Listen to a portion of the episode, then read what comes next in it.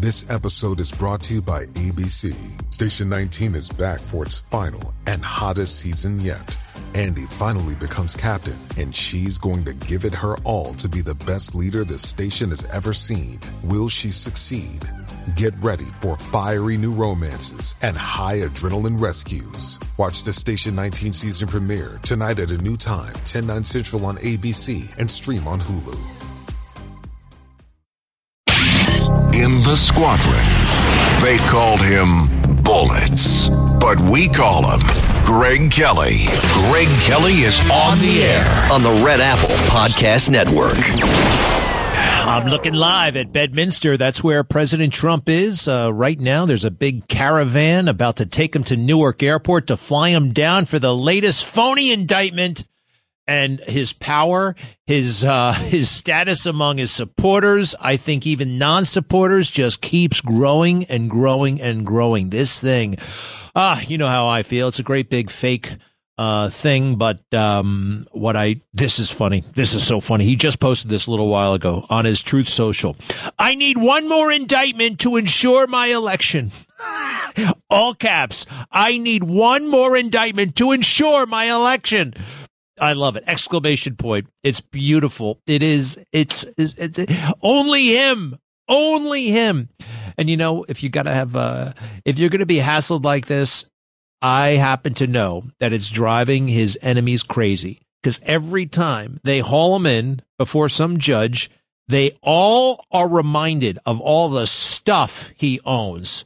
But by that I mean he doesn't need the White House. He doesn't need the executive branch to have his own plane, to have his own helicopter, to have his own caravan, to have his own limousines, to have his own whatever. He's got all that stuff.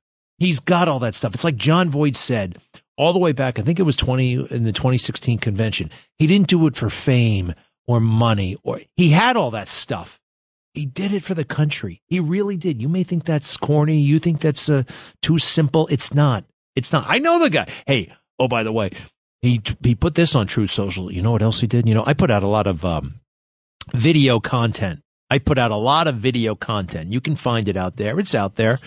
And he took this whole thing I did and put it on his Truth Social. It's an eight minute clip where I went through it. I number I, I, I had this great big giant calendar that I made up. I had the last um, nine years via month, so 108 months I put up there, and I showed okay this is where he allegedly, you know, uh, uh, fraudulently paid off Stormy Daniels in October of 2016. Uh, this is where he allegedly, uh, well, the January 6th stuff. And then it was uh, August of uh, tw- 22 when they raided his Mar-a-Lago thing. And so all of these alleged offenses took place all over this board, 108 months, right? One over here, one way over here, one way over there. And then I showed how but wait a second, he's indicted. All the indictments come within 90 days, within 90 days, right? 90 to 120 days. This one little chunk. You can see what this is, is election interference. Is he in that SUV now? Is he in that SUV? This is kind of ridiculous. I mean, we've been through it before. It's, I'm no longer, I'm not shocked. I'm uh, mildly amused. It's a spectacle to be sure, but it's not really making a difference. It's something to watch. It's something that happens, and it's something that, uh, again, I think Joe Biden, I think Democrats, I think they really look at each other at a moment like this, uh, and they they must say to each other, "Are we sure we know what we're doing?" um, you know, this is supposed to hurt him, and there's no empirical data out there that this is hurting him. I mean, what we, uh, uh, this is just I think they're it's backfiring on them and they and they know it. So we have a helicopter over Bedminster, New Jersey, his country club. That's where he stays during the uh, spring and summer when he's not in Palm Beach. Only rarely does he come to Manhattan, Trump Tower. Uh, it's got a place there. And I'm watching this motorcade. It's all like O.J. Simpson. You remember O.J. Simpson in 1994? That was the first time I had ever seen anything like that, where helicopter. Apparently in L.A. it happens all the time uh, even back in the 90s, they would have these helicopters following cars, you know, some chase or whatever. We don't have that in New York. We don't, we don't show that. But uh, there goes the motorcade leaving Bedminster. I've been to Bedminster, by the way. I saw the president there in, when, when was that? Uh, spring of 2020. It's a beautiful club. I wish I played golf. I really kind of wish I knew how to play golf. I don't know how to play golf, so I don't know. I, I you know, I'm like, it's kind of wasted on me. You know, these beautiful golf courses. I swing, I miss the ball. I've tried like three times in my life. I used to love miniature golf. You know how there are no miniature golf courses anymore? You notice that? No miniature golf courses. There's something fundamentally wrong with that. Um, one of the reasons is they realized, you know, we're we're making like eight bucks, eight bucks per person on this miniature golf. You know, we could do something. We could have a car dealership. We could have, you know, uh, re- serious revenue ge- generating um, activity happening on this space. So there are basically no more miniature golf courses. Remember Nunley's? Everybody remembers Nunley's if you're if you're old enough. So. Uh, Bill Barr was on TV last night. Everyone's going nuts because he said Donald Trump knew he lost the election. I know he knows he didn't lose the election because he didn't lose the election. How's that? I don't think he lost the election. Now, I, I got to offer like 15 caveats. I can't prove that. I heavily suspect that. There are all kinds of circumstantial evidence suggesting to me that the election was in fact rigged, but, you know, someday we'll know for sure. I hope. Um, but he firmly believes. I know it. You know it. You know he firmly, but he's not faking it. He's not faking. Well, but his attorney general and his his chief of staff and his campaign manager, they all told him. They all told him he lost. Well, I went through this in detail. They all told him to quit the race after Access Hollywood came out, and he didn't. He just stayed in there. He said, "You know what? I'm staying in this thing to the end. I think you're all wrong." They said, "The only chance we have to win is if you quit and give the nomination to Mike Pence." That's what they were telling him, like the heavyweights, Reince Priebus, the head of the Republican Party all kind people forget. Um, John McCain withdrew his support. Uh, Lindsey Graham withdrew his support. The everybody abandoned him. Everybody in the establishment, and the establishment abandoned him all over again in 2020. They weren't going to stick their neck out for him. They realized, okay, the, it's all up. He's uh, he's out. They had to think about their future. He had to think about the country, and he had a duty, a duty to raise any and all objections that he had. It's totally legal, totally constitutional. Uh, these are a bunch of dirty cops, dirty bureaucrats corrupting the system to get their political enemy. And it's not going to work. It's not working. In spectacular fashion, they're finding out that it's not working. It's backfiring. And I think they are looking at each other and they're wondering, oh boy, oh boy, if he gets reelected. Is he going to get reelected? And maybe we'll only have ourselves to blame. Maybe if we just competed against him on ideas, you know, on, uh, on the issues, maybe, maybe then we could have beaten him. It was worth a try, Democrats. I think it was worth a try. So here's um, Bill Barr. He's there like a um, somebody in the witness protection program, like he's on parole you know, like he's forced to be there. Like this is part of his community service. There's something very odd about his demeanor in all of this. Um, he has to be there, but he doesn't want to be there. Uh, let's let's listen, please. This is you know it's th- reckless. Well, no, no, no, no, no, not that. This is it. No, no, no, no. I want to hear the one from last night. The one from last night. This is where he's on Kaitlan Collins. Yeah, cut thirteen. Do you think he knew that he lost the election? Do I personally believe that? Yeah, at first I wasn't sure, but I have come to believe that he uh, w- knew well that he had lost the election. And uh, now, what, what I think is important is the government has assumed the burden of proving that. The government, in their indictment, takes the position that he had actual knowledge that he had lost the election and the election wasn't stolen through fraud. And they're going to have to prove that beyond a reasonable doubt. Which is a high bar, of course. It's a high bar. Now, that leads me to believe that they, we're only seeing a tip of the iceberg on this. You want to talk tip of the iceberg?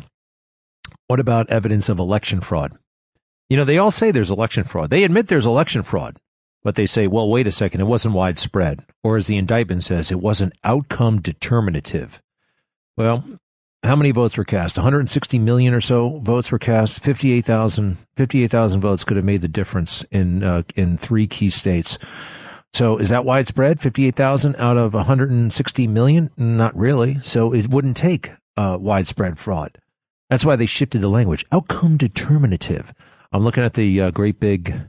It's not that big. What is it? Yeah, that's actually pretty big. It's about a dozen vehicles, cop cars on the front, cop cars on the back as he's leaving Bedminster, New Jersey. Tell you what, if you got a problem in life, uh, nothing like arriving in a in a caravan, getting on your own jet, flying there. The entire world is watching. I mean, it's it's kind of badass. It, it there's something kind of cool about it. I'm sorry. All right, so you heard mopey Bill Barr there, and he looked like a, just a blob. He just looked like a blob, you know. And there's something very. I, I, I part of me thinks he's doing this against his will because I want to show you the Bill Barr that I I remember and and liked and loved even in the summer of 2020 while COVID is going on and they're rearranging the rules uh, on the eve of the election, essentially. And Bill Barr was like, you know what? This is going to blow up. This is wrong. As a matter of logic, he says, all right, uh, this is uh, August 2020. Bill Barr. It's a different Bill Barr. This is, you know, it's reckless. Well, this is a, you know, sort of cheap talk to get around the fundamental problem which is the bipartisan commission chaired by Jimmy Carter and James Baker said back in 2009 that mail in voting is fraught with the risk of fraud and coercion. But since then, and, there and until this administration, no, well, sorry, haven't I'm, proved it. Let me talk. Yeah, please. Uh, and since this, since that time, there have been in the newspapers, in networks, academic studies saying it is open to fraud and coercion. The only time the narrative changed is after this administration came in. But elections that have been held with mail have found substantial fraud and coercion. For example, we indicted someone in Texas, 1,700 ballots collected he from people who ha- could vote. He made them out and voted for the person he wanted to. Okay, because that kind of thing happens with mail-in ballots, are, and everyone knows. But there are individual uh, cases. But as far as widespread fraud, we haven't seen that since. Uh, well, we have we haven't had the kind of widespread use of mail-in ballots that's being proposed. We've had absentee ballots from people who request them from a specific address. Now, what we're talking about is mailing them to everyone on the voter list when everyone knows those voter lists are inaccurate. People who should get them don't get them, which was what has been one of the major complaints in states that have tried this in, in municipal elections. And uh, people who get them are not the right people. They're people who have replaced the, occup- the previous occupant, and they can make them out. And sometimes multiple ballots come to the same address with a whole genera- several generations of occupants. Do you think that's a way to run a vote? Well, uh, the only thing I'm saying is that so far we haven't seen widespread fraud. But so far we haven't tried it. Well, and the point is that a lot of us. Uh, there are several states that only have mail-in voting, including a Republican. Well, this is playing with fire. This is playing with fire. We're a very closely divided country here. And if people have to have confidence in the results of the election and the legitimacy of the government, and people trying to change the rules to this, to this methodology, which as a matter of logic is very open to fraud and coercion, is reckless and dangerous. And the people are playing with fire. Well, is that amazing or what? And it's a totally different man. And everything he said there still applies. Absolutely applied all the way up to the election, through the election, as a matter of logic. This is very open to fraud and coercion. what happened to that Bill Barr? What happened to him? Well, he invested. No, he didn't. he didn't. Look, a lot of these guys were freaked out, okay? They were freaked out by the riots. He was freaked out about being impeached. You know, they used to talk about Bill Barr, the Democrats, they wanted to impeach him. And I think he would have, um, he could not have risked that kind of blow to his reputation. And there are people, you know, their their reputation, their careers are more important than uh, the mission, more important than than duty. I've I've pointed this out before. It's like it's amazing. There are people who will risk their lives for their country, but they will not risk their careers.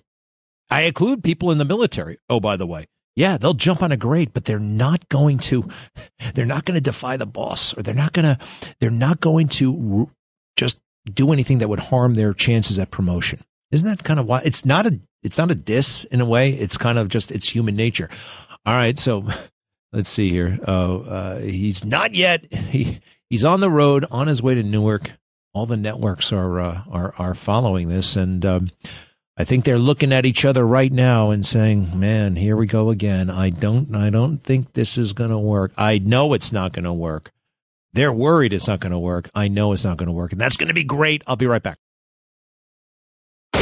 Greg Kelly on the Red Apple Podcast Network. Uh, some of the networks are now just, uh, they got all the panels there, just panels, and somebody told them no more Trump pictures, no more Trump pictures. So you're just looking at these people talk about and waiting in line to talk about how much they hate Trump.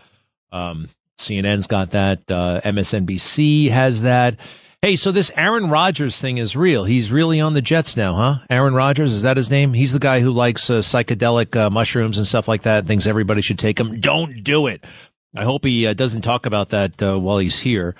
He's the, I guess uh, he took mushrooms and now he's like one of those guys. I love you, man. No, I really love you. Like, leave me alone. Uh, um, good luck to him. Good luck to the Jets. When does football season start? I don't even know. Uh, September, July, July. They start throwing. That's this month. That's last month. So they're actually practicing now. They're in camp. They're in. They're in camp. What kind of men go to camp? You know what I mean? What what camp? It, it, sorry, all the millions of dollars we pay these athletes, they get paid. Whatever. I mean, I guess that's uh, capitalism, but I have no interest. The game's um, I, just a pain in the neck. Uh, beginning to end. I loved baseball until they reorganized it, and then there was a strike in the '90s, and I'm like, you know what? I uh, I have no use for this. Hey, when's uh, Rudy getting here? The unindicted co-conspirator. I I absolutely love him. It's so cool. And how dare Mike Pence? Mike Pence. It, did I saw him on Fox yesterday, and I had I made a point. Okay, what what time is it? Because I want to use this soundbite. Holy roller, Bible thumper, Mike Pence. Hey, look, I love the Bible, but uh, there's no but. The only thing about it is when Mike Pence talks about it, he talks about it in a way where it sounds a little bit braggy. And he never talks about the, the opportunities and the pathway to peace that it offers other people. He only talks about his own journey. Now, maybe, look, who am I to, you know, critique that? Maybe I shouldn't. Uh, but this other stuff where he's putting down my pal, Rudy Giuliani, uh, that's not good at all. Cut eight. Let's be clear on this point. It wasn't just that they asked for a pause. Uh, the president uh, specifically asked me, and his gaggle of, uh, of crackpot lawyers asked me to literally reject votes, to, which would have resulted in uh, in the issue being turned over to the House of Representatives, and literally chaos would have ensued. So. Well, Martha, I just people people can read the indictment, and frankly, I, have said before, I, I had hoped it had not come to this point. You know, I, I don't know if the government can meet the standard, the burden of proof beyond reasonable doubt for criminal charges, but the American people deserve to know uh, that President Trump uh, and his advisors uh, didn't just ask me to pause, they asked me to reject votes, return votes, essentially to overturn the election. Uh, and to keep faith with the oath that I made to the American people and to Almighty God. I rejected that out of hand, and I did my duty that day. So, if you can't figure out that this is a phony indictment, then you are a crummy lawyer. You are the crackpot lawyer. He actually did go to law school. He went to law school, some podunk school nobody's ever heard of, and he's putting down some of the greatest attorneys. The greatest attorney, one of them, the greatest prosecutor in American history, Rudy Giuliani. Huh? Are you serious? Um, anyway, uh, you're the crackpot, uh, Mike. Give it up. With everything you have on your plate, earning your degree online seems impossible. But at Grand Canyon University, we specialize in helping you fit a master's degree in business into your busy day. Your graduation team, led by your own GCU counselor, provides you with the personal support you need to succeed. Achieve your goals with a plan and team behind you. Find your purpose at Grand Canyon University. Visit gcu.edu.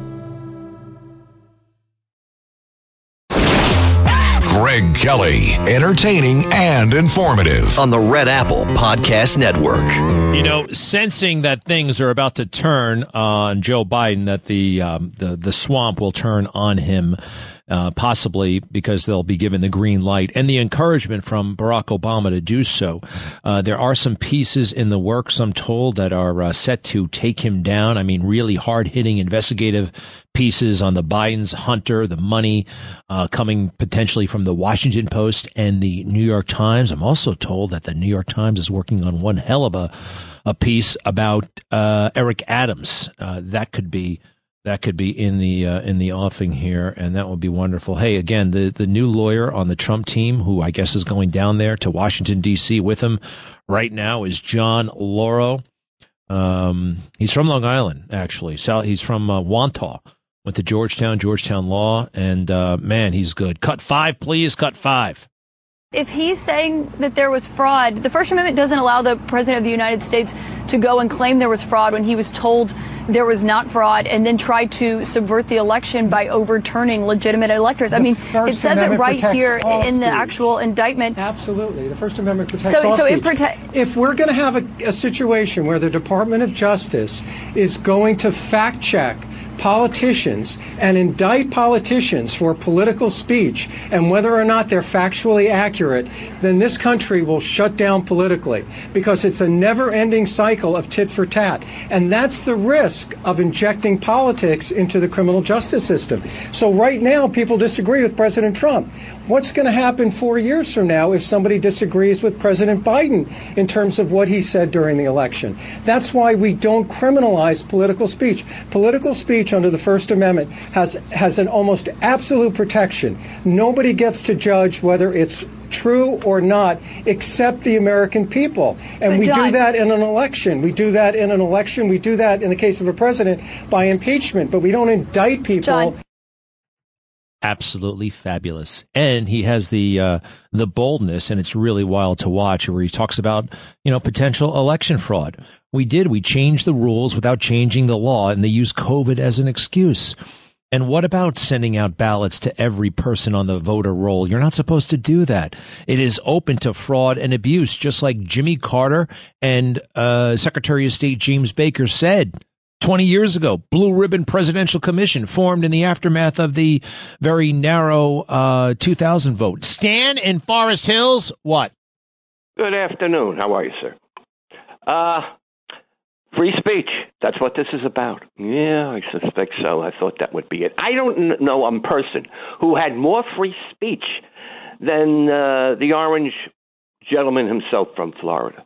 Oh, you know something that's very rude. You know, you we don't uh, we don't call him that, Stan. I don't like that. The orange person from Florida. Is that what you got? You call here to call. You know, we did we didn't notice by now that he has a unique uh, complexion and a unique hair color, right? You're gonna right. That's what you're starting with, Stan. All right, Stan. Thanks for calling. Uh, not interested. Let's go to Terry in Poughkeepsie. Yes. Yeah, Rudy uh, is one of the best. I've come to realize, uh, and then Jimmy from Brooklyn too, and Stan. You know, he he takes that side all the time. He's on uh, Rita's show. It's like, and it's like he's a smart guy, but uh, he does. He's not me the wrong smart way. at all. That guy's uh, Oh, that, that guy. not? I don't think so. Didn't strike me as very bright. They're know. very juvenile, like very show. juvenile names. So what's up? Well, I had a. Um, did you ever wonder about Michelangelo and how he carved them things out of marble? You uh, sound like uh, your Stan's roommate, if you ask me. I want to go to Sandra at this point. Sandra in uh, New Jersey. Hi. Hi, Greg. I love what you showed about uh, Barr today, how he changed. Oh, my God, that was the perfect thing to show. Hard to believe how he turned so much on Donald Trump. But I wanted to talk about something quickly different. It's about Kamala Harris. I'm very surprised how she declined to talk to DeSantis about this uh, this whole program for the curriculum about slavery. I understand how she feels. It's something terrible that happened. So did the Holocaust. That was terrible too. But she should be open minded to hear what it's all about. Because from what I read, it's not bad at all. It's actually kind of it, it, it, it sheds a different light to the terrible thing that happened. And I, I'm just surprised that she refused to go. She just cut him down. Well, what do you mean? Did uh. I, did Ron DeSantis ask for a meeting or something like that? Look, this is the middle of a presidential campaign. You're not going to be having meetings, uh, you know, between Kamala Harris and uh, and a guy like Ron DeSantis. I mean, uh, did, did what was what do you, what do you, did she? I don't think she refused to meet with him. Like that was on the table. Nobody ever suggested it, did they? She just said that she she declined the invitation. There's no discussion about. Was there an no invitation? Was there was there an invitation? Was there an invitation to Kamala Harris from from uh, DeSantis? Ron, De- Absolutely. That's from what I understand. Yes. Mm. Well, anyway, uh, no, that's not the kind of thing. Okay, you make a. Uh, I invited her to speak, but she didn't come. Like it's it's it's politics. All right, it's politics, and I think people can disagree about that curriculum. It is a political year, so everyone's going to politicize and try to exploit. I, uh, you know what? I see both sides on that one. I really do. I think, quite frankly, talking about the benefits, the um, uh, economic uh, skills, uh, that trades that may have been learned under uh, slavery, and trying to say that that could have had a, a beneficial impact uh, for certain families and the gross domestic product and all that stuff. That's a little bit too nuanced and advanced for grammar school. All right. I, I, I think that's a little bit much. I think it's a little bit much, especially how chaotic schools are these days, right? You get barely get kids to uh, put down their phones and look at the teacher. Um, you know, I, I, I, think it's a little bit much. Anyway, Sandra, thank you very much. Dennis, uh, what is it? Greg, what is happening, bro? What is your beef with Eric Adams? Why don't you like him at all? What's He's an incompetent narcissist, uh, knows nothing about anything, especially law enforcement. Um, he lived in New Jersey, uh, not in New York, uh, had a no show job, uh, b- both as a borough president, state senator, um, did not join the police department to uh, fight crime or to make the community better. According to his own words, he, he went in there to harass and irritate people. Um, so uh, he does not have the temperament, experience, managerial, political. Um, he's a Democrat, and uh, you know that's fine. But uh, he's even alienated the Biden administration. That was the one thing he might have been able to get some stuff out of them. Instead, he's antagonized them, and uh, so he's a he's a, he's terrible in every every which way. What do you like about him? So I, I like that he used to work for him. He's all right. But what are you? You throwing your hat in and you told me you're gonna be Wait, wait. You really kind of brushed me off like that. But hey, he's all right. What do you mean? What's all right about him? I mean, I was pretty thorough in my uh, answer. He gave, he gave he gave the cops a nice raise. He's, uh, you know, that's what all these guys do. That's what all these anti-cop guys do. All right. That's what de Blasio does, right? That's what, uh, you know, he just goes with the, it's a political payoff at that point. You know, he's undermined the cops and tried to trip him up his entire life, his entire life. That's what we call buying off union leadership. All right. So he has made the life of cops more dangerous. He signed up for all that Black Lives Matter crap. Uh, he was uh, sounding the defund stuff, and uh, he's not good. Now, I know he made that pivot in the 2021 campaign to uh, fool those people at the New York Post. It was just to fool the people at the New York Post. What are you doing out in Oceanside? And now I'm going, I'm you know, going back to work and everything's good. But you know what? Bernie Kerik, he was a criminal. He went to jail. Look at Ed Mullins. He stole from his own members. What's worse? Uh, Eric, um, uh, Bernie Kerik, look, he was pardoned by President Trump. He was pardoned by President Trump and uh, made some mistakes. And I consider him a friend and I, I like him a lot. And I also know that he's a serious law enforcement professional. All right. Eric, uh, Eric never made a difference in law enforcement. Eric never made a difference. Hey, I just said I'm no big fan of uh, union leadership. And Ed Mullins did some bad stuff. You're going to make it mention every person I've ever known or associated with or you know read about in the newspaper and say, "Well, what about them?" Is that what you're going to say? You can't defend Eric Adams other than he gave a uh, whatever you said. Dennis, good luck with the second shift at work. Um, let's see here. What's going on now? Nothing. Uh, nothing. I think the helicopter had to land and get gas. Uh, so we don't have any pictures of the trip from Bedminster to the airport, but we do have Devon Archer on the Tucker Carlson show. Devon Archer, the friend. Now, he was very goofy in this interview. Uh, Tucker, too, for that matter and dancing around things and um, uh, hemming and hawing, but it's worth listening to for a moment. Cut 14, please. Cut 14. You have said that there were occasions when uh, Joe Biden would call in with clients present on a speakerphone. Right. How, how many times do you think that happened? I mean, over a 10 year partnership, I would, um, you know, the number I'm going with is 20. That's probably the, the, the amount that I so kind of record. Yeah, a lot. Just to keep it to the facts, Joe Biden, then the sitting vice president, knew that there were Hunter's business associates in the room. Yeah, I think I can I can definitively say at particular dinners or meetings, he knew there were business associates. Uh, hmm, you see what I mean? He's kind of like, it's not all that. Now I'm told that part two is going to be better. Oh, wait a second. I just had, you know, this is from Eric Adams. Back to you, Dennis. Uh, you know, he wants to put the, the migrants in 10 cities in Central Park.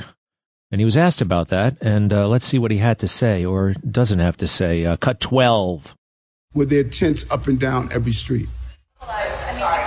Oh, come on, feel I, I like burning it.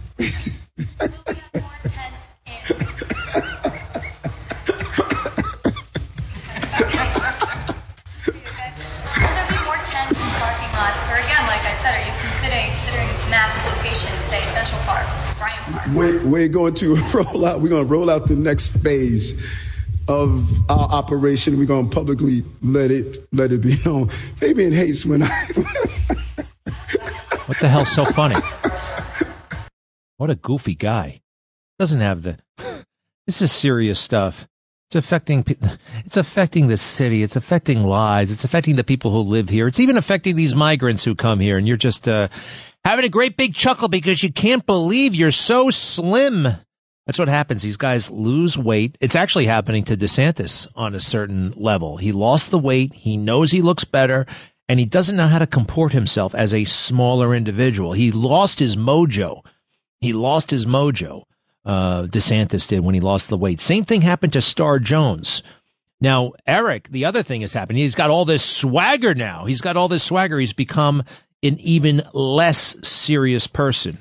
Even less serious person. Now, if I don't run for mayor, I keep hearing about Jumaane Williams. Is he thinking about it? Jumaane Williams, the public advocate, another no-show job, by the way. It's amazing these people take paychecks.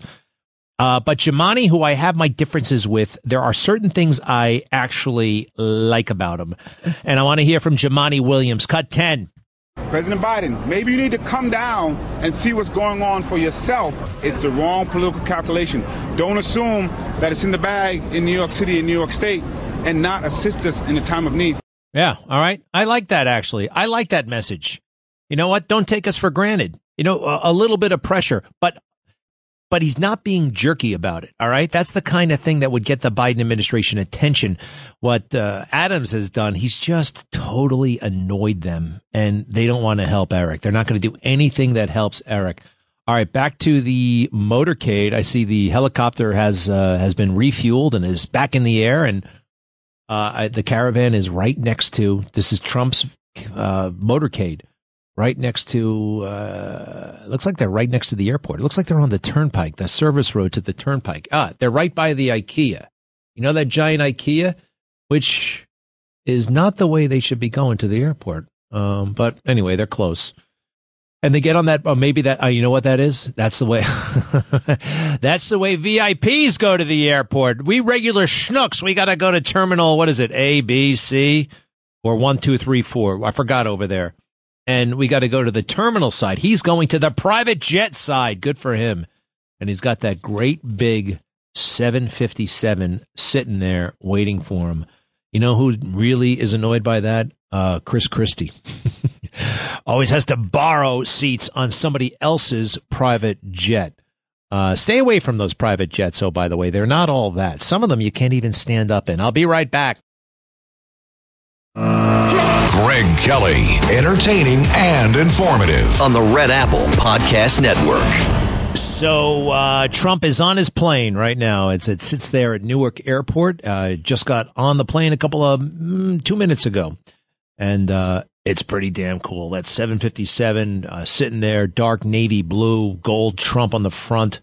Um, imagine having your own jet. it's just got to be really cool. And it's not just any jet. I mean, this is the, one of the biggest private jets in the world you've seen those other things that they fly, the Gulfstream or whatever, the Gulf 5, the Gulf 4, the Gulf 6. They're small. Um, only a few people in the world have private jets like this. I think uh, the guys who own Google, uh, what's his name, Bezos, he's got like a 747. Um, it looks great. And guess what? You get on the plane, and uh, two minutes later, you're going. They already pulled the, the, the steps back. Everybody's on the jet. So flying down to D.C. and then over to the court, and uh, we know what's going to happen. Uh, not guilty. It's unbelievable that he's going through this, but at the same time, it's kind of cool. At the same time, I think ultimately it is helping.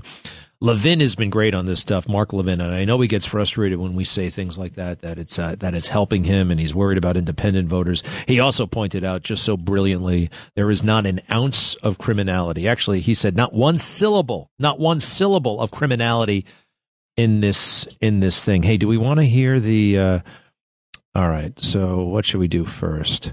Tucker Carlson sat down with the chief of the Capitol Police Department who resigned. Remember, they actually fired him because it was such a colossal um, security failure. And I'm not I'm not a big fan of Chief Sund. Uh, he's blaming everybody else. Um, look, January 6th, there was all kinds of chatter. All right, there was chatter about January 6th that it could be a dicey day, and the the fact that that guy had one dude, he had one dude, one cop at a critical.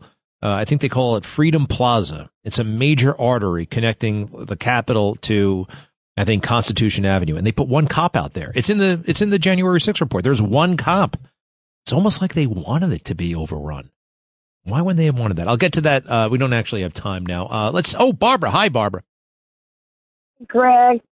Hey, I'm hearing you talking about Trump leaving Bedminster. I just drove past the entrance to his Bedminster club yesterday and then again this morning because I was staying with friends in the area for a week and seeing how beautiful that is, that country road, which you've seen, that you drive through the beautiful fields and the cornfields, and the cows are out in the fields, and it's just bucolic and beautiful.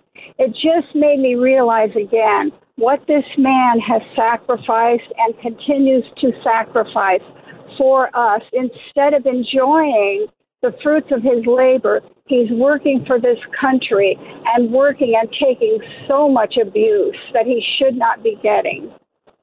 Yeah, you know, you know, you're right. That is, I couldn't believe I was in New Jersey. I didn't know that that uh, that that existed in New Jersey. I mean, it's so unbelievably gorgeous. It's like heaven. And I think it's only like how many minutes is it? Like 40 minutes outside of DC, uh, outside of uh, New York, and it's like kind of southwest of Staten Island. It's not that far away, yes. And it's absolutely uh, it's it's it's gorgeous. You're right. He could be sitting around, uh, you know, just um, but no, he plunged in. Remember 2015.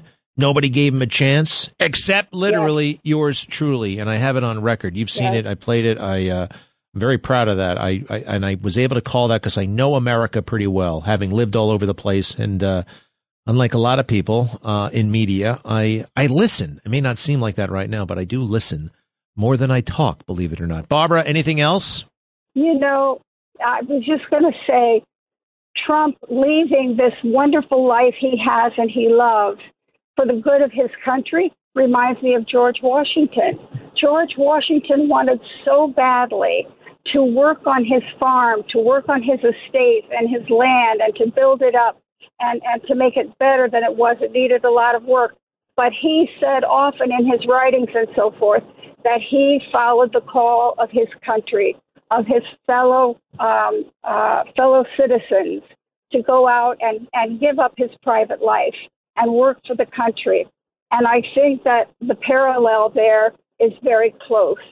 Wow. I really don't know enough about George Washington. I mean, uh, did he have kids? Did he? Have, he must have had children, right?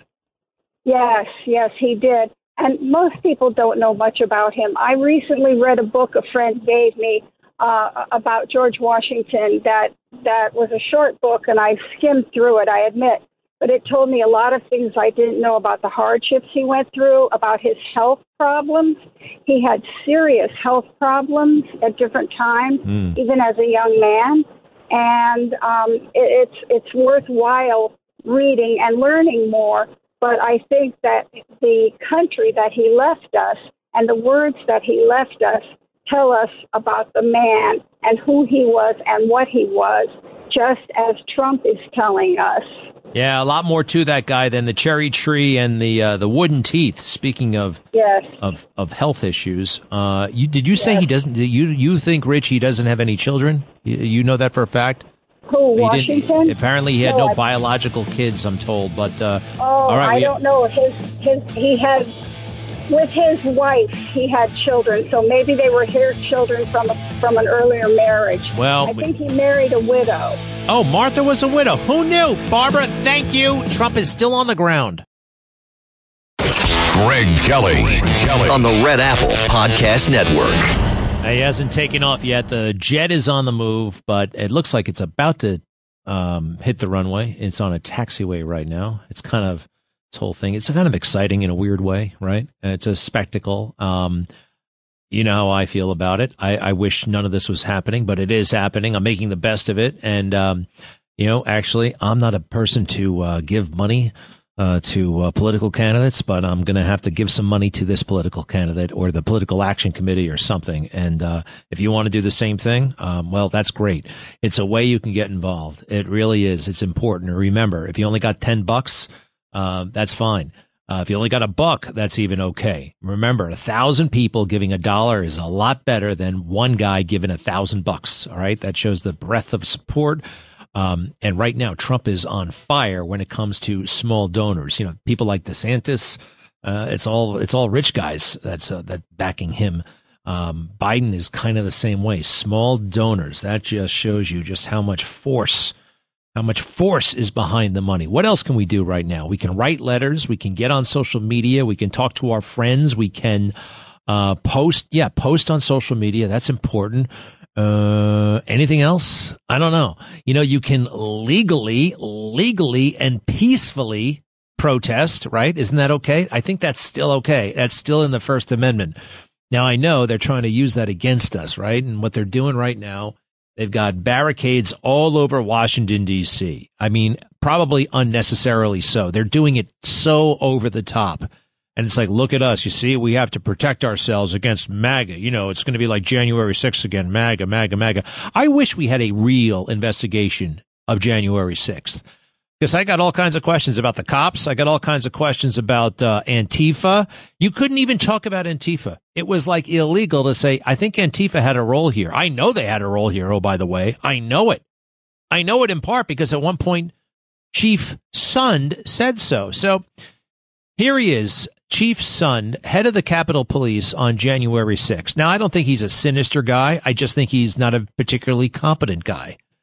Um, you know, he's moaning about not having enough support. And okay, there probably could have been more support, but there's a lot more that he could have done there was a lot more than he could have done. I mean, they could have had more officers on duty. They could have done something more than have bike racks there. He could have been sounding the alarm internally for a long time. I don't think he was. All these things were on order. Oh, we're going to get this stuff uh, next month. We're going to get m- m- more personnel and equipment next week. It was all on order. But you know, you you you do what you can do. You you gotta.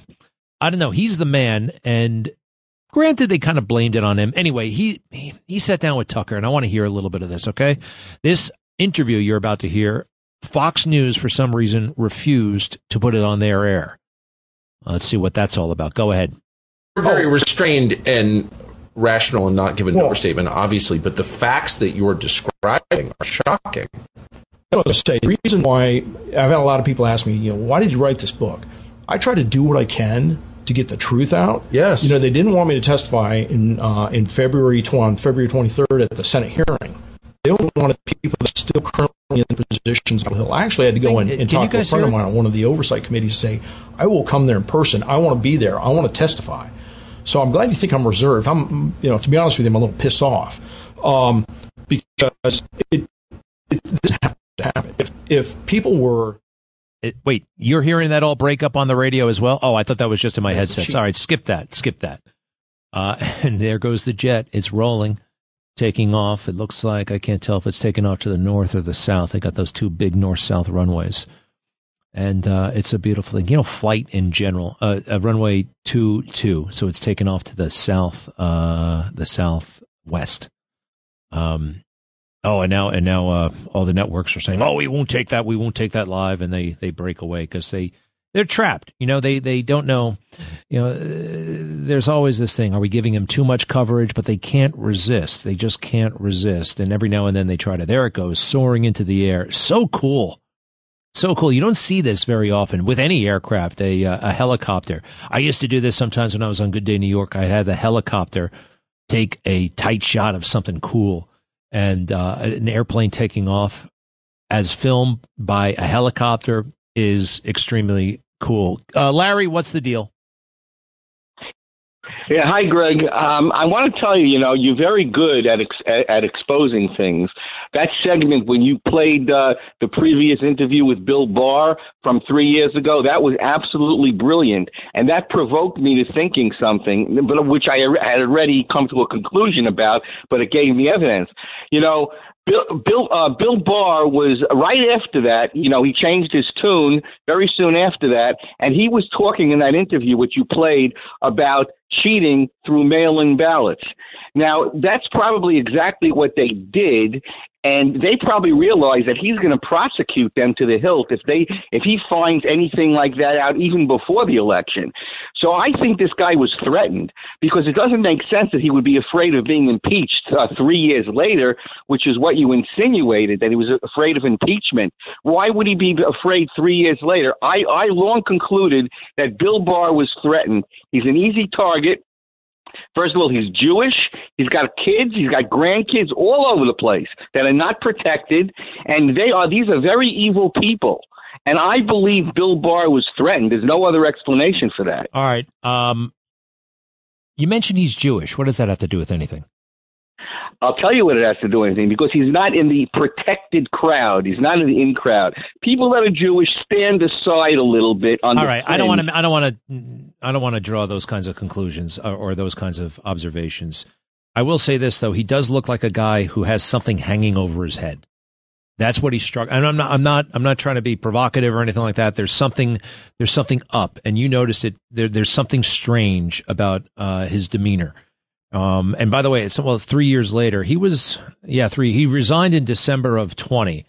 And when he came out with that book, when was that book? 21, 22? I think it was early 22. That was, um, that was the new Bill Barr. He kept a low profile there for a while. He wants in with the swamp. Uh, who knows? I just, he looks like a man, um, under duress. Under duress is what I would say. Thank you, uh, very much. Um, uh, all right, so he's moving up there, and we're gonna. All right, so here's Fanone. Speaking of Capitol Hill cops, we had uh, the other guy. Hopefully, we'll hear this. Fanone is still out there. Remember Michael Fanone? Uh, the indifference shown to my colleagues has been disgraceful. Remember that guy? Uh, what's disgraceful? Actually, he's not a Capitol Hill cop. I forgot. He quit uh, the Metropolitan Police and he has um, been a total drama queen. He has uh, lied and exaggerated, and uh, I, I, I, he keeps showing up on CNN. I guess because he works there, they gave him a job. And look at this insane comparison. Now, any ordinary or truthful host would have said, "Stop right there." You know, like just like I stopped that guy. You know, you say something, you got to say, "Wait, wait, wait, wait a second. What do you mean by that? Are you serious? You got to." That's kind of the job of the, the, the moderator and listen to what he says. And they're like, "Oh, tell us more. Tell us more, Officer Fanone, about that horrible and crazy comparison between Donald Trump and Osama bin Laden." Go ahead. When I first learned about the indictment, um, I had a long conversation with a friend of mine, Ryan Reilly, and uh, I told him how proud I felt uh, to be an American at that moment. Uh, much in the way that I did uh, when I learned that uh, our military had killed Osama bin Laden. Um, I just felt incredibly proud. These two um, seem comparable incredibly to you? proud to have been. Uh, I'm sorry, I don't want to cut you off, but the, why why are that why that comparison in particular? I believe they're comparable. In what way? Absolutely. Uh, Osama bin Laden was a terrorist who committed a horrific act against American people uh, and against our republic. And I believe that Donald Trump is a terrorist who committed horrific acts against the American people. You can imagine that that is a very eyebrow raising statement, to say the least. The notion of Osama bin Laden in comparison to Donald Trump. It likely speaks to just how deeply you have been concerned and have felt about all of this. But are you concerned that statements like that or the rhetoric surrounding what his role has been is going to cloud people's view of this indictment as a fair process? I, think that the only person or people whose view matters uh, with regards to this indictment uh, are the jurors who will eventually be sat uh, and listen to the facts. All right, that's enough from him. Uh, you know what? I got to tell you what. I give her partial credit. Uh, it wasn't as I anticipated. I thought uh, she was like, "Wait a second, put the brakes on that," and she tried to kind of provide some spin for him and the viewer. She was mindful of the offensiveness, I think, of the uh, comparison.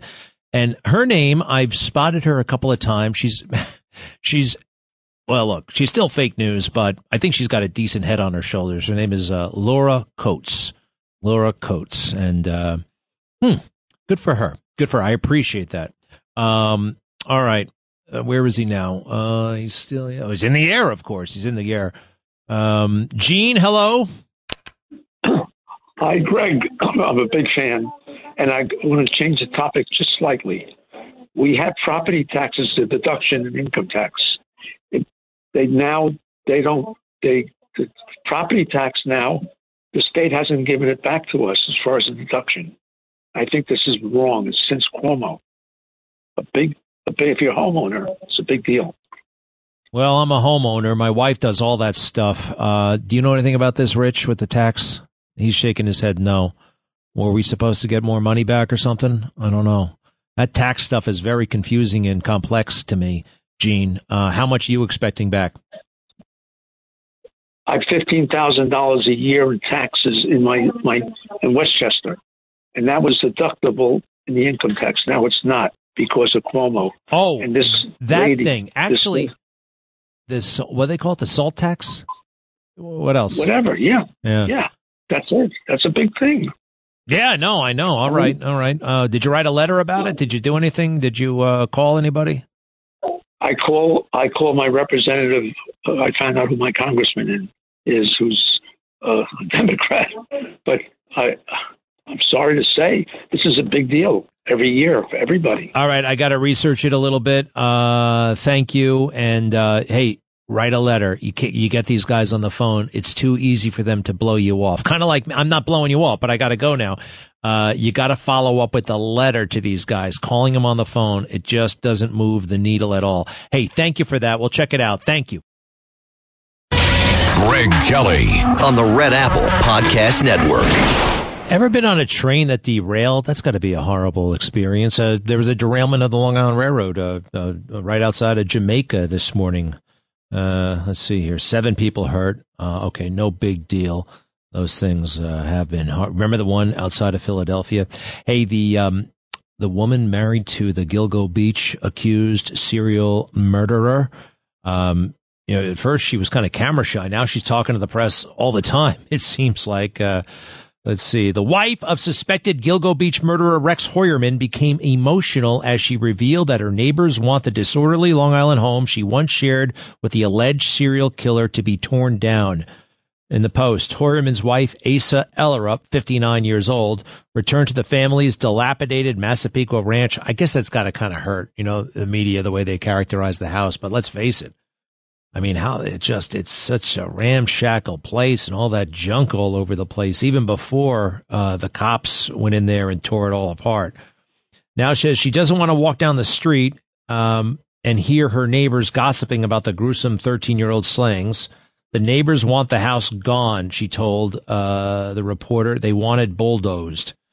Ellerup and her two children, Christopher Sheridan, 33 years old, who has special needs, and Victoria Heuermann, 26, only returned to their home last week following Heuermann's uh, uh, July 13th arrest. You know, I heard that uh, she talked to him on the phone a couple of times since he's been in jail, which is fine. I mean, I can't, you know, I mean, they are married. You know, I I just don't believe that she had anything to do with it. In fact, we kind of know. I know this from the district attorney and the police commissioner at that first press conference that every time he struck, allegedly struck, she was off somewhere, either in Iceland, where I think she was born, or Maryland, where she has family and friends.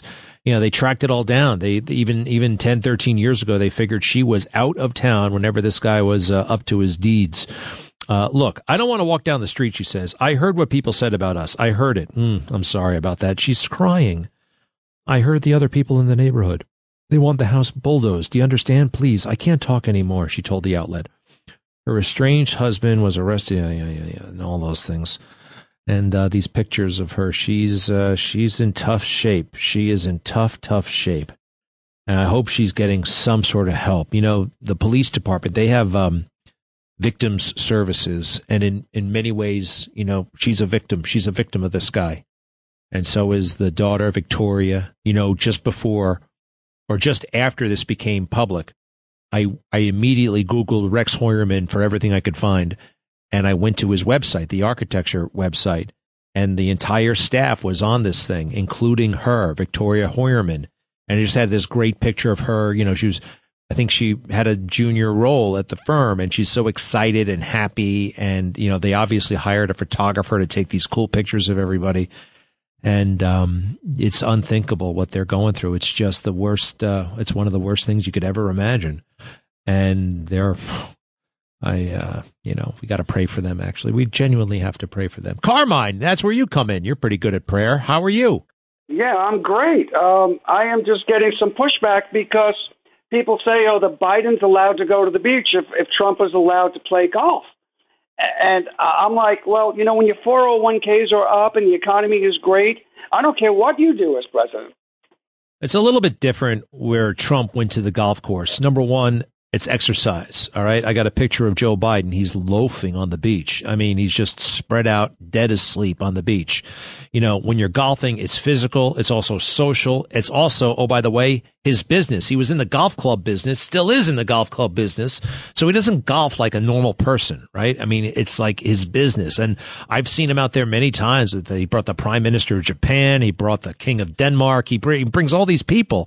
And everybody knows this.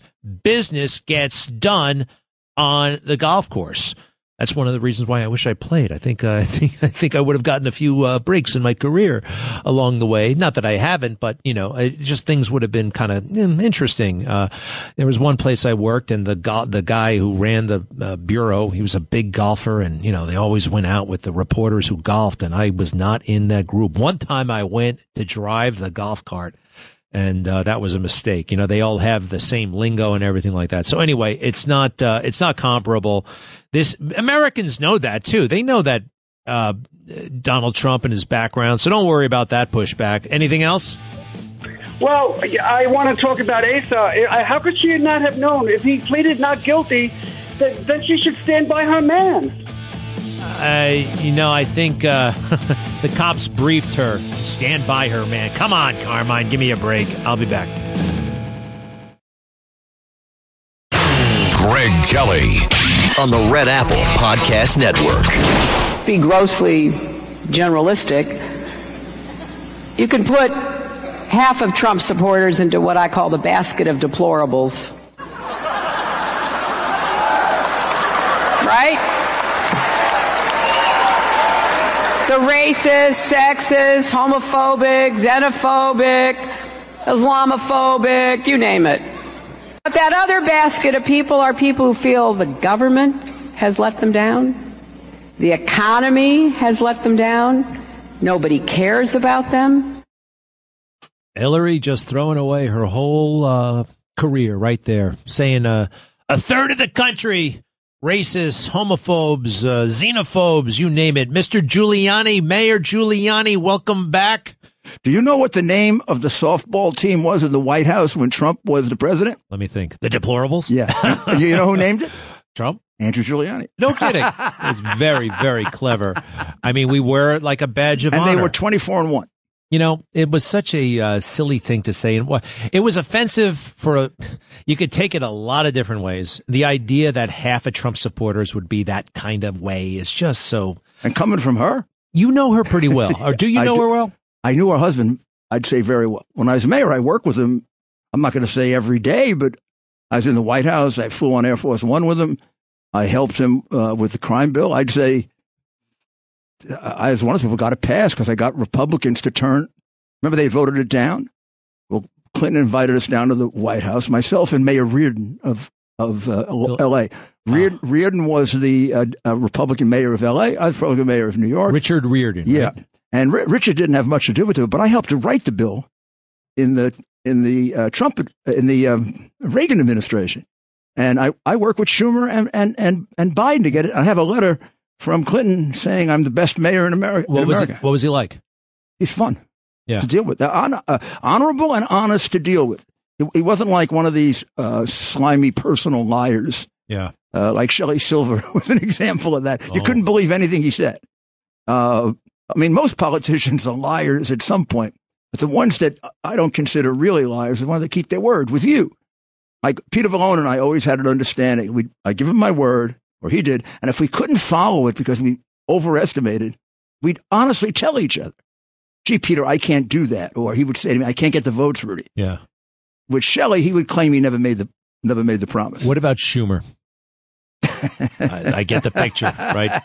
Bad I news. wouldn't trust him as far as I could throw him. Yeah. I so listen. Look what he's doing to his own people. I mean, uh, somebody should be standing up for Israel against what Biden. Uh, Biden's doing great damage to Israel. Uh, He's that's the, he's doing the most damage to the United States, the second most damage to the state of Israel, and he's uh, trying to slip money to to, to uh, Iran. So let me ask you about the uh, the proceedings of today and the indictment overall. Look, everyone's saying that you're co-conspirator. I think number one. Are you number one or number two or number three? Well, or if I four? am, I should be number one. I think it was in order of appearance, not in terms of. But all right. So look, obviously they're talking about you I'm going to do it in order of significance in defending him. Are you? Uh, you know, are they going to charge you? What do you think? Uh, here, here's what I heard today, and, and this makes sense to me. If uh, they kept us out of charging us because it would delay a speedy trial, you know, if you, if you have to take six people to trial, they all have motions, they all have issues and problems. They're all going to make a motion to sever.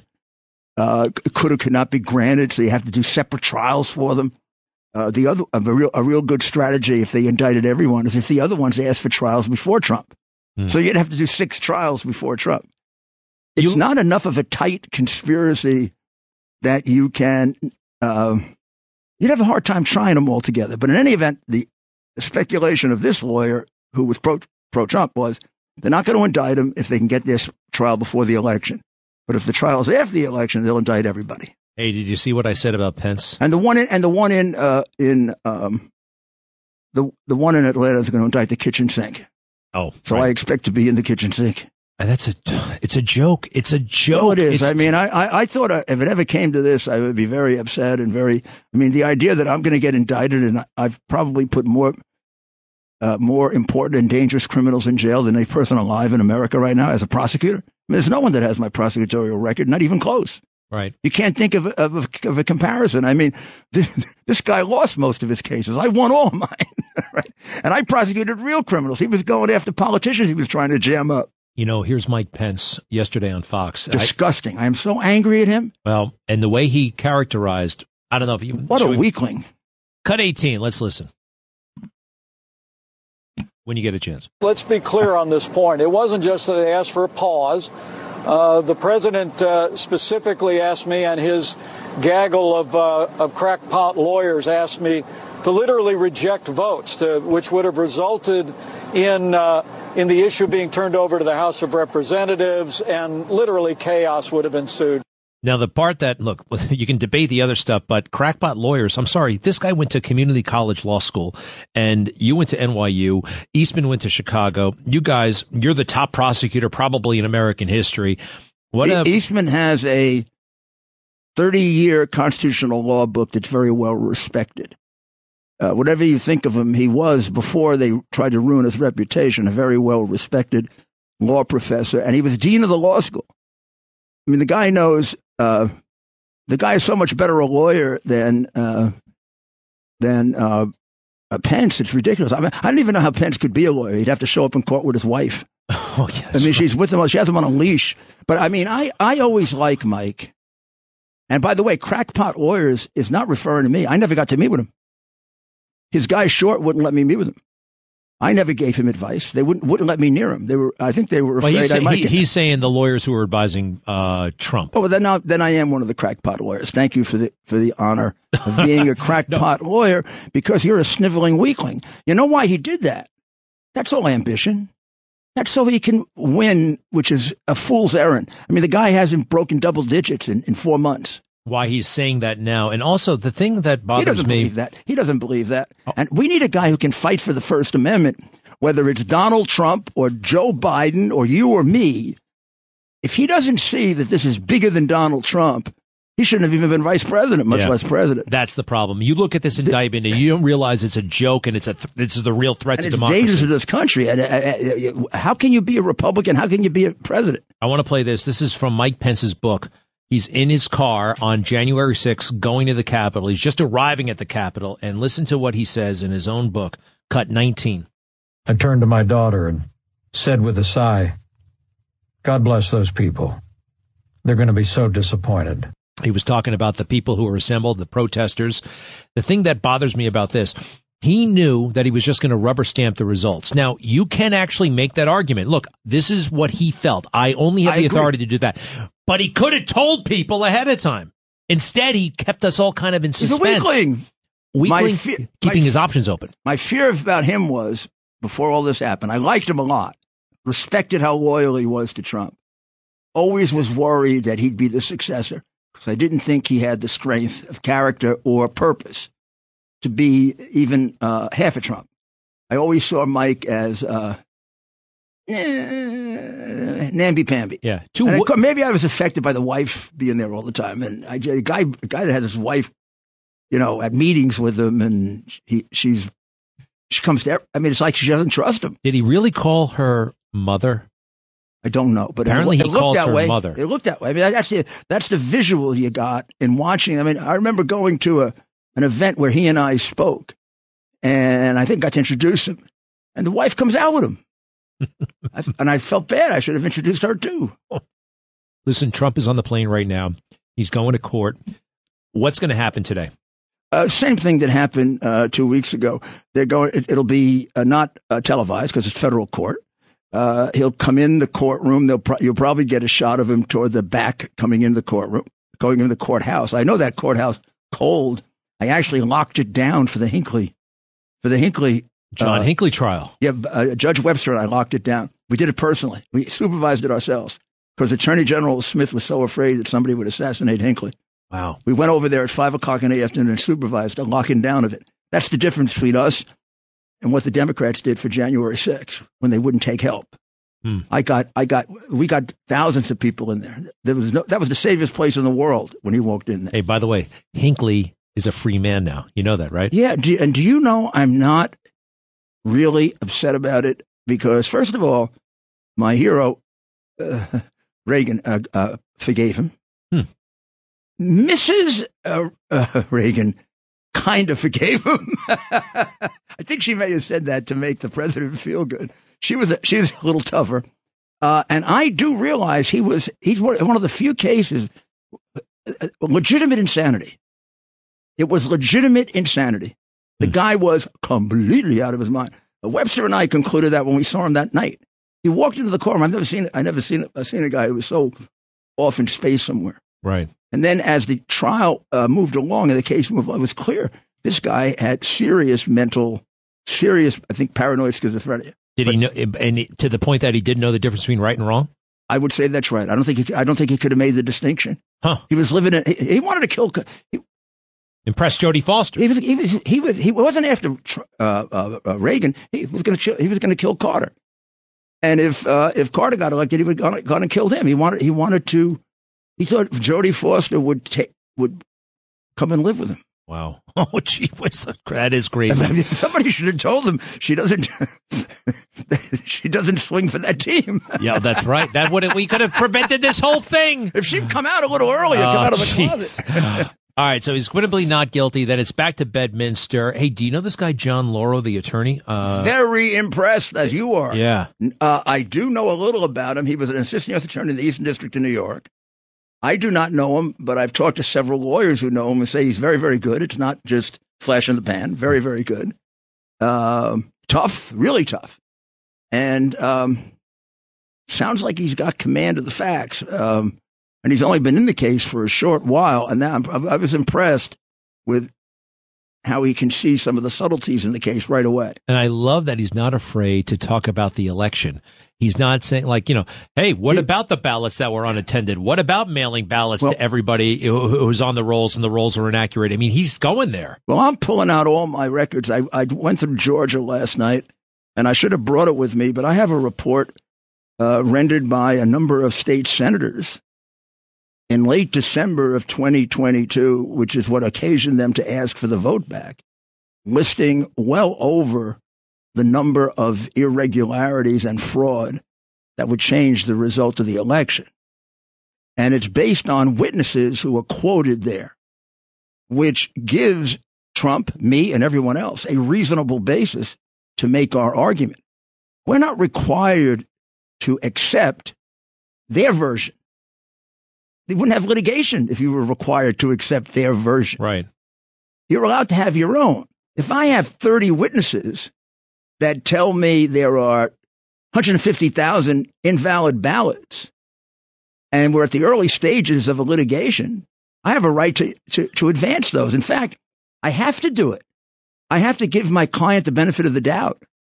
So um, now I'm going to I'm going to go over uh, uh, Pennsylvania because that's the bigger one.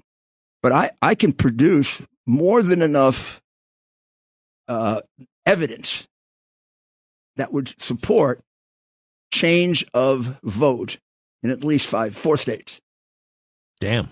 Now that doesn't mean it's true. I believe it's, it's, true. It's evidence. It's yeah. evidence that has to be evaluated potentially like I by present any trial. I mean, uh, they they I, obviously they don't believe that Zlochevsky's telling the truth. The Democrats, right? I mean, if he's telling the truth, the guy should be dragged out of the White House and put in prison, a ten million dollar bribe. Yeah. But you have a right to rely on that evidence. You have a right to put it in front of a jury and let a jury decide it. And somebody has a right to believe it. You can't tell me what I should believe and not believe. I mean, it is a gross violation of the First Amendment. And that's what's really at stake here. And I'm, I, I really believe that if you can't see that, Abraham Lincoln would say you're not a good American. Wow. Abraham, I, Abraham Lincoln always said what makes a good American is fealty to the major principles of our Constitution. I love it. You know, read the doc, read the indictment. Like Jack Smith said, he didn't think you would. I did. Mayor, you're right. Hey, the 757 with Donald Trump is is about five seconds from landing in Washington D.C. All the networks have it live. Two of the three networks That's have amazing, it live. Isn't, isn't it cool? Amazing. Check it out. Check it out. Yeah, yeah, yeah. We'll be right back. Greg Kelly, entertaining and informative on the Red Apple Podcast Network.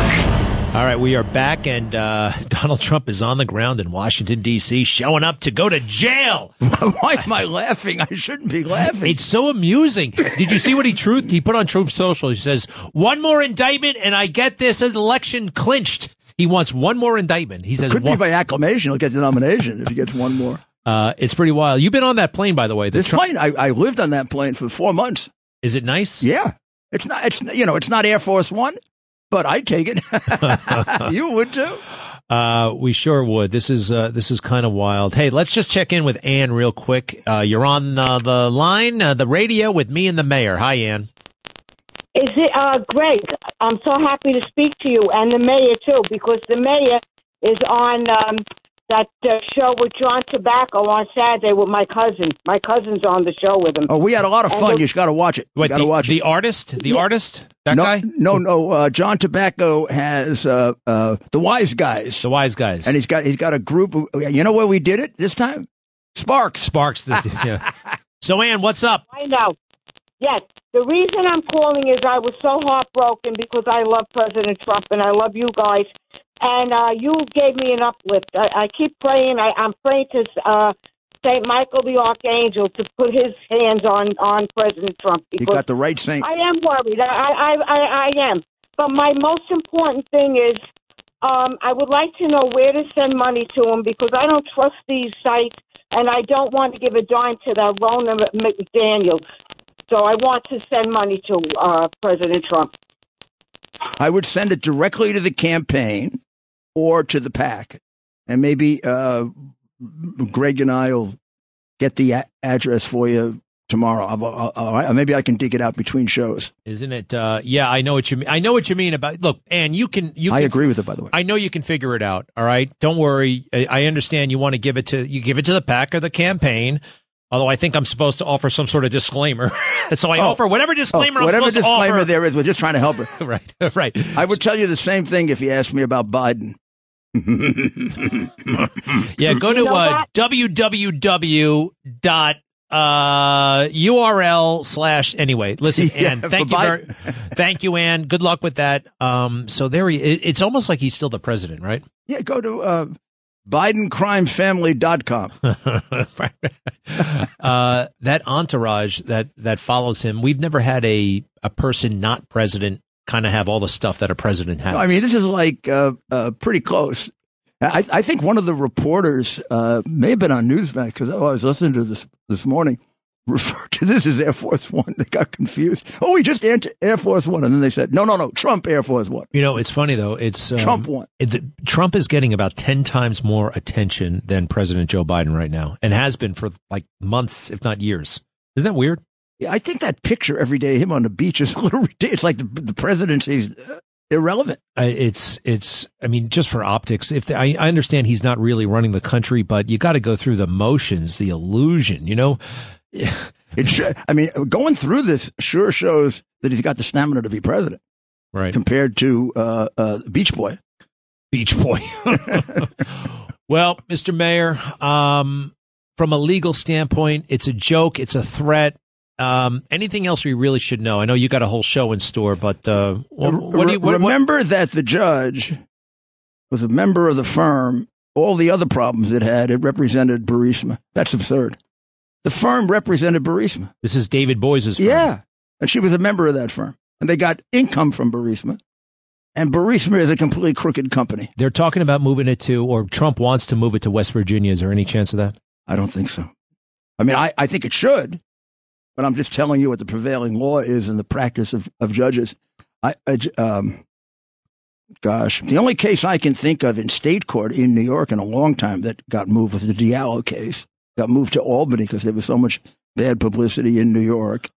And I agreed with the defense to move the Parking Violations Bureau case to Hartford, Connecticut. And I went up there and tried it myself. New Haven. What it ended up in New Haven, but we had a Hartford jury. Because they were out of our media market. Yeah. People came down every day about 45 minutes from Hartford. We couldn't get a courtroom in Hartford. So we tried it in New Haven, but it was a Hartford jury. It was so big that And Judge was- Whitman Knapp was the judge. And uh, he was he was old, but he was he was sharp. He was sharp. Wow. You know, and God, that was such a big case. And all the locals, they sent news crews up You know, they, they they moved for a change of venue, and I stood up, and I almost too anxiously agreed to it. And Whitman Knapp looked at me like "Hmm." he knew why I did it. But but uh, look, uh, you take you take a group of New York politicians, and you get them tried someplace else. They're going to sneak up the courtroom. They're going In. New York, everybody accepts it. Well, Mr. Mayor, privileged to sit with you once again. Uh, turning things over to you. Uh, the door is open on that 757 down there. He's about to step off and get into the car and go to. I guess he's Go to jail. Is he going to jail for 20 minutes? He'll be in jail. while, the- uh, Donald Trump's going to jail. Biden should feel great.